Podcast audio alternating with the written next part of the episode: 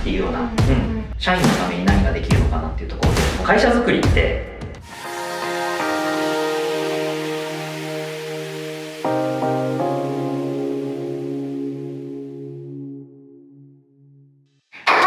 始まりました、えー今回はテーマ「会社づくりはいいこと尽くし」ということで今回もゲストの方に来ていただいております。はい、えーコンサルティング事業部の大場と申します。よろしくお願いいたします。はい本日はよろしくお願いします。コンサルタントとしてあの現場でも大活躍されながら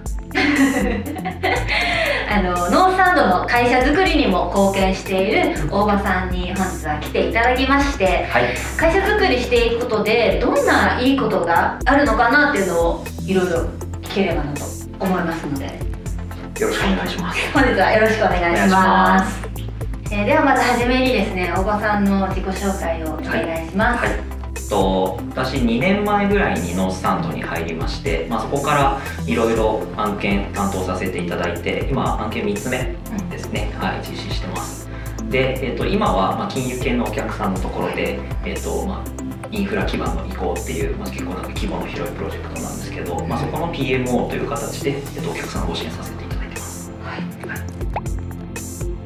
えっと、現在あの会社づくりに、まあ、貢献してるっていうことで、うん。まあ、どういった活動をされてるのか簡単にあのお話聞きたいなと思いまして。はい、と私が今やってるのはそのキャリラボっていうの、あはい。活動なんですけれども簡単に言うと、まあ、ノースサンドに所属しているコンサルタントのスキルとかはい。品質を高めて、まあ、現場でどんどん活躍してもらって、まあ、そのノースサンドの中でキャリアをどんどん形成していこうと。でそれに向けて、まあ、取り組みだったり施策だったりっていうのを考えて実行してみんなに発信していくっていうところをやっている、まあ、社内の、まあ、チーム組織ですね。なるほど。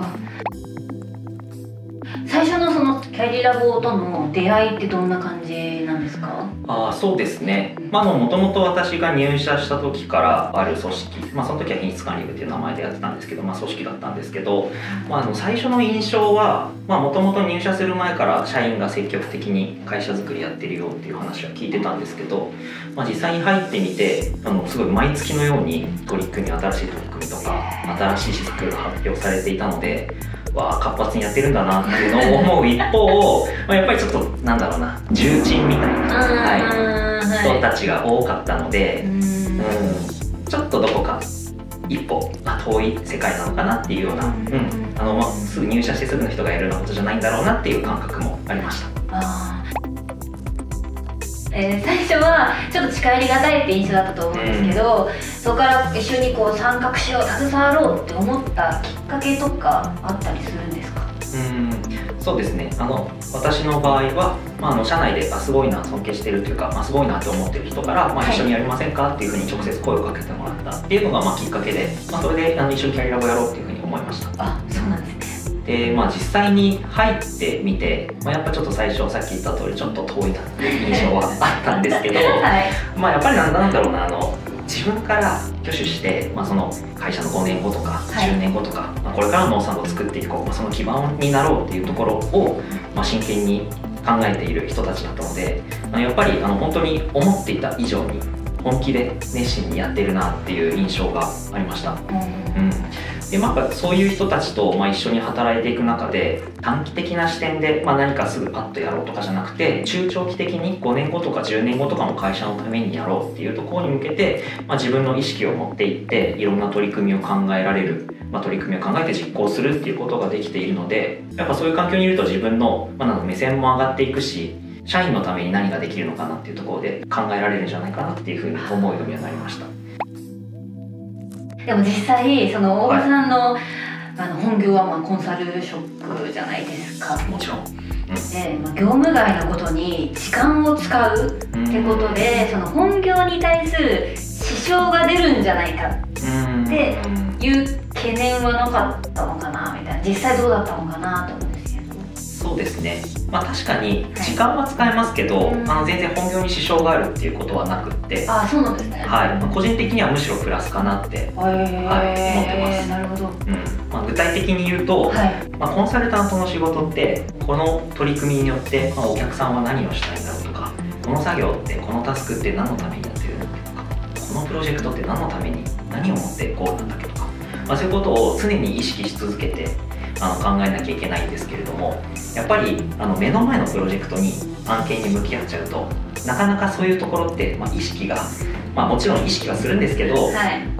たまにねたまに忘れがちというか まあねはい。あるあるです。えーはい。になってしまうんですけどやっぱこのキャリラボの取り組みって、まあ、比較的、まあ、期間のスパンの短いものをあのうん、取り組みの単位でやってましてでやっぱりですねさっき言った通りあの5年後10年後とかを見据えて会社のために何をしたいのかっていうそこの目的っていうのにすごくこだわって、まあ、そのこだわったこだわるっていうことが、まあ、暗黙の了解というか、まあ、その前提でみんな話しているのでやっぱりその意識っていうのが、まあ、どんどんどんどん頭の中にあの入ってきてで、まあ、その本業の方でも常にまあ、この自分がやってることとかこの取り組みって、まあ、お客さんに対してどういうことをもたらせるんだっけとまお客さんにどういうふうに感謝してもらえるんだっけいうところを考えられるようになったので、まあ、ある意味視座も上がったのかなと思いますし、まあ、そのキャリラボをやってて自分の本業に対して、うん、あのメリットというか良いことがあったかなとプラスになってるなと思っているところですね。なるほど、はい。あの会社づくりを通してはい。気づいたことって何ですか、気づいたこと、うん、そうですね。あの会社づくりを通じて、まあ、気づいたことって、まあ、僕の中で3つ。あ三つ。はい、3つあって、えっと1つ目が、まあ、その自分の発信した意見に対してもうダイレクトに全社員から意見を返してもらえる、まあ、ちょっとそれってあのやりがいがあるなっていうところがはい1つ目、うんうん、で2つ目はあのやっぱり貴族意識が高まるなっていうところが2つ目ですね、で3つ目はあの今一緒にやってくれてる若手のメンバーがいるんですけども多分その若手のメンバーたちにもものすごいなんか成長につながってるんだなっていうその3つになります。はい。で1つ目の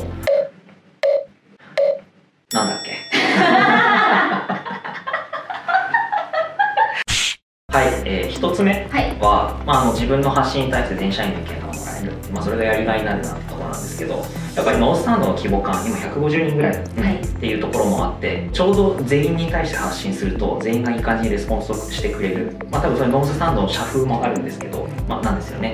でやっぱりちゃんと自分が考えて発信した内容じゃないとあの社員からの反応も良くないですし、はい。自分が向かっていきたい方向とかやりたいことっていうのに対してみんなにどうやったら OK してもらえるのかなっていうところに対して徹底的にやっぱ考えるように考えた上で発信するようになっているので、うん、やっぱりそれはあの自分の成長にもつながってますしあの、まあ、やりがい感じてる部分ですね。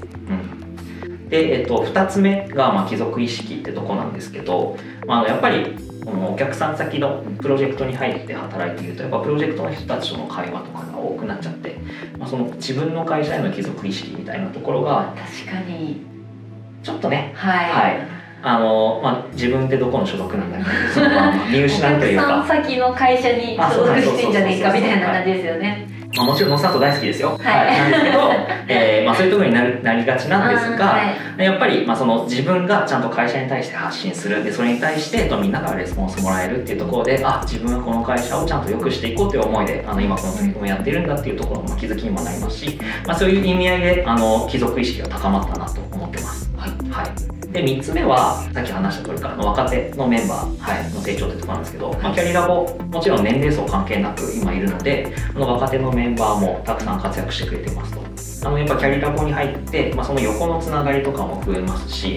うん、でその横のつながりも増えるし、まあ、キャリラボの中でそのマネージャーとか結構偉い人もいっぱいいるんですよね、はい。うんなので、まあ、そういう人たちの意見を聞ける、まあ、そういう人たちの考え方を吸収できる。で社内貢献っていうところを通じて自身が得るものが多くて、まあ、スキルというか成長につながったっていう意見も多くもらっているのであのまあその3つはやっぱりキャリラボをやってみてあいい取り組みだなって思ったその3つ気づきですかね。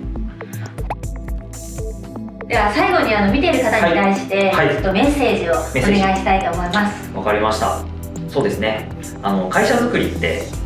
まあ、自分一人じゃできないことで、まあ、周りの周囲の協力を得ながら進めていくことなので、まあ、ものすごく大変なことだとは思います。しっかりと自分で考えて発信していかないと、ま、進んでいかない、ま、そういう大変さはもちろんあると思うんですけれども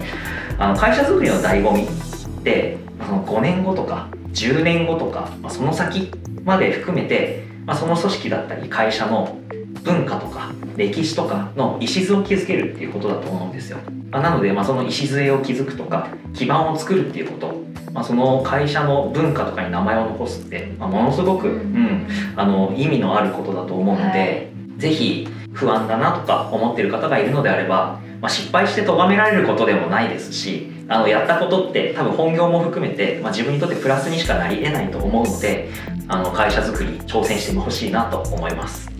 はい、ですね。この動画を見てこうチャレンジする人が増えて成長する会社が増えたらいいですね。最高ですね。ねもうね、うん、ぜひ。はい。ありがとうございましありがとうございたます。はい、えー本日はですね、えー会社づくりはいいことづくしというテーマでお送りしてきました。大場さんの話を聞いて目の前の仕事に集中していると会社のことはやっぱ人事に思ってしまいがちなのかなと思っていたんですが、はい、そこをこう主体的に動いていくことで巡り巡っていろんなところにこうメリットが降りてくるんだなっていうことを学ばせていただきました。はい、はいはい、えー、ということで本日はこれで終わっていきます。はい、バイバイ。終わっていきます。